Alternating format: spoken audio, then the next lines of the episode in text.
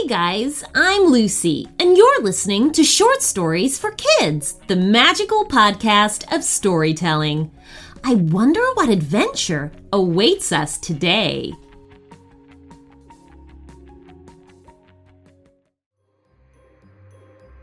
We get so many story requests every day, and sadly, we just don't have the time to do all of the ideas. But if you become a premium member, we guarantee that your idea will be made into a story. You'll also get a special shout out on the show and get to enjoy a bonus premium episode every Friday.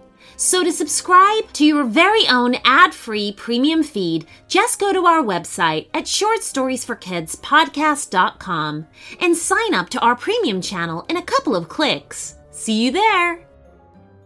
It can be pretty tough to find a holiday gift that will keep your child excited long after the day they open it. With a KiwiCo subscription, you're giving so much more than a toy. They'll get a season of discovery and experiences delivered straight to their door. Each box is kid approved by a crew of kid testers to ensure they're age appropriate and seriously fun. My son received his robots and coding pack last week and he loves it. He's literally spent hours programming the robots, solving the puzzles, and learning about the mechanics of it all. The moment of pride and accomplishment at the end of a KiwiCo project sparks creative confidence for ongoing tinkering and experimentation. Give awesome this holiday season with KiwiCo. Get your first month of any crate line free at kiwico.com slash short stories. That's your first month free at kiwico.com slash short stories. And here's today's story request. Hi, Lucy. We love this podcast. Could we please have a story where me, Fran, and my brothers Leon and Jeff find a message in a bottle from the princess who has been kidnapped?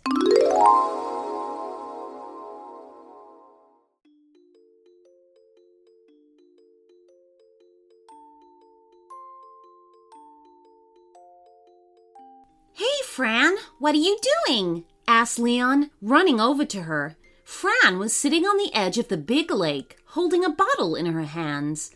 I found this old bottle here. It looks like there's a note in it, she replied, turning to Leon. You mean something like a message in a bottle? asked their other friend Jeff in amazement. He too sat down next to the two friends.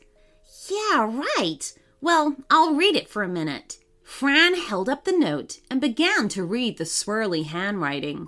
Whoever reads this, you are my last resort. I sit here on the shore of the lake, trapped and without hope. Free me, and I will be eternally grateful to you. Do not be afraid of the water and follow the trail, but beware of the dragon. Hmm, what does that mean? Leon frowned and pondered. Trapped? Here by the lake? But there's no one here. Jeff, too, merely shook his head. Someone was joking. Dragons don't exist. Come on, throw the bottle away and let's get something to eat. I'm getting hungry. Ah, you're probably right. It must be a joke. Fran sighed and stood up. The friends were about to leave when Fran turned back to the lake one more time. Somehow, it seemed to magically attract them. Wait a minute. Do you see that too? she asked excitedly, pointing to the lake. A few meters above the shore, the surface of the water rippled and formed a small whirlpool. Something was there in the water. Now I see it too. Ripples are forming there. What is that? asked Leon in amazement, walking back to the shore. Fran remembered the bottle and looked again at the little note. Don't be afraid of the water, she murmured. She looked again at the swirl of water and then again at the note. The next moment, she jumped into the water and swam towards the whirlpool. Hey, Fran, wait a minute! What are you doing? shouted Jeff, trying to stop her. But Fran was already too far from the shore. When she reached the whirlpool, there was a sudden loud gurgle.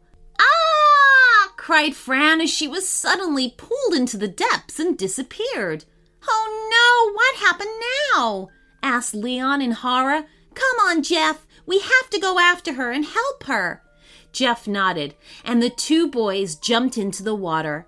When they got close to the whirlpool, they too were suddenly pulled into the depths. Then everything went black. Hey, Leon, wake up! Wake up already! shouted Fran and shook Leon. He sat up, startled, and spat out some water. Oh, what happened? he asked, looking around. He was back on the shore, and sitting next to him were Fran and Jeff. I have no idea. We were swimming after Fran, and suddenly we were back here on shore, Jeff said, looking just as confused. The three friends were back on the shore spot where they had found the bottle. Although that wasn't quite true, something was different. Uh, guys, am I going crazy or is there really a giant tower back there? It wasn't here a minute ago, was it? asked Leon, pointing to the opposite shore. Jeff and Fran followed his gaze. No, you're not crazy. There really is a tower there. Where did that suddenly come from? replied Jeff, blinking several times. Fran looked back down at the bottle she still held in her hands. I guess that message wasn't a joke after all. It's all exactly as described in the message. That is, someone is being held prisoner in that tower there. But if that's true, then there really is a dragon there? Jeff stuttered fearfully. Oh, nonsense. You don't even know that yet, Leon said casually and stood up. Come on, let's just go and see. The friends cautiously approached the old tower. Around it, all the plants were burned. Dragons, whispered Jeff once again, looking around fearfully. They stopped at the bottom in front of the entrance. So what now? asked Fran. How should we proceed? At that moment, a window at the very top of the tower opened, and a little girl peered out. Hey, you guys down there! You found the message! You are my salvation! You must help me escape from the tower! she shouted. And how do we do that? Asked Leon, looking up. Down behind the entrance, there is a key that you can use to unlock the door that leads to my room, but it's guarded by a giant dragon, the girl explained, looking at the three friends. Jeff, Fran, and Leon looked towards the door and gulped. There really was a dragon. We have to help her. Let's at least try, Fran said, slinking towards the door. Jeff and Leon hesitated for a moment, but then followed her. They opened the door a crack and looked inside. There really was a huge dragon lying there. He was asleep and lying right in front of the door that led upstairs. Right next to him was a big golden key. Leon turned to his friends. Okay, I'm gonna distract the dragon and run away. In the meantime, you guys have to get the key and free her. Jeff and Fran nodded silently. Leon gathered all his courage and then stepped in front of the dragon. Hey, you giant beast, catch me! he shouted at the dragon. The dragon was awakened by the shouts and breathed out a great flame. He then ran towards Leon. Now! shouted Leon to his friends before running out of the door and luring the dragon after him. Leon had always been a fast runner, and that day he was using his legs for all they were worth, running as fast as he could. The dragon in hot pursuit behind him. Fran and Jeff grabbed the big key and dragged it to the door. Man, it's heavy, Jeff gasped as they stuck the key in the lock. Together, they managed to open the door. The little girl was already waiting and looked at them beaming. You guys did it! Yeah, but we don't have much time. Our friend is distracting the dragon, but I'm sure he'll come back soon. The three of them ran outside. Leon had managed to escape from the dragon. He was waiting behind a tree for his friends. The dragon had lost sight of him already and was furiously searching the surroundings.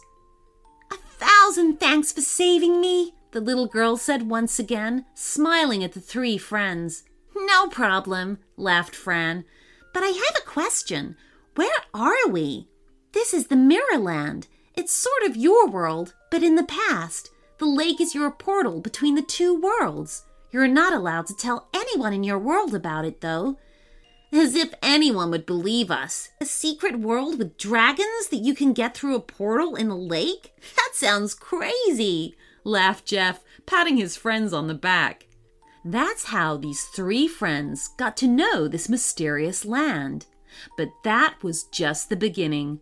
They had no idea what adventures they would have in the future. The end.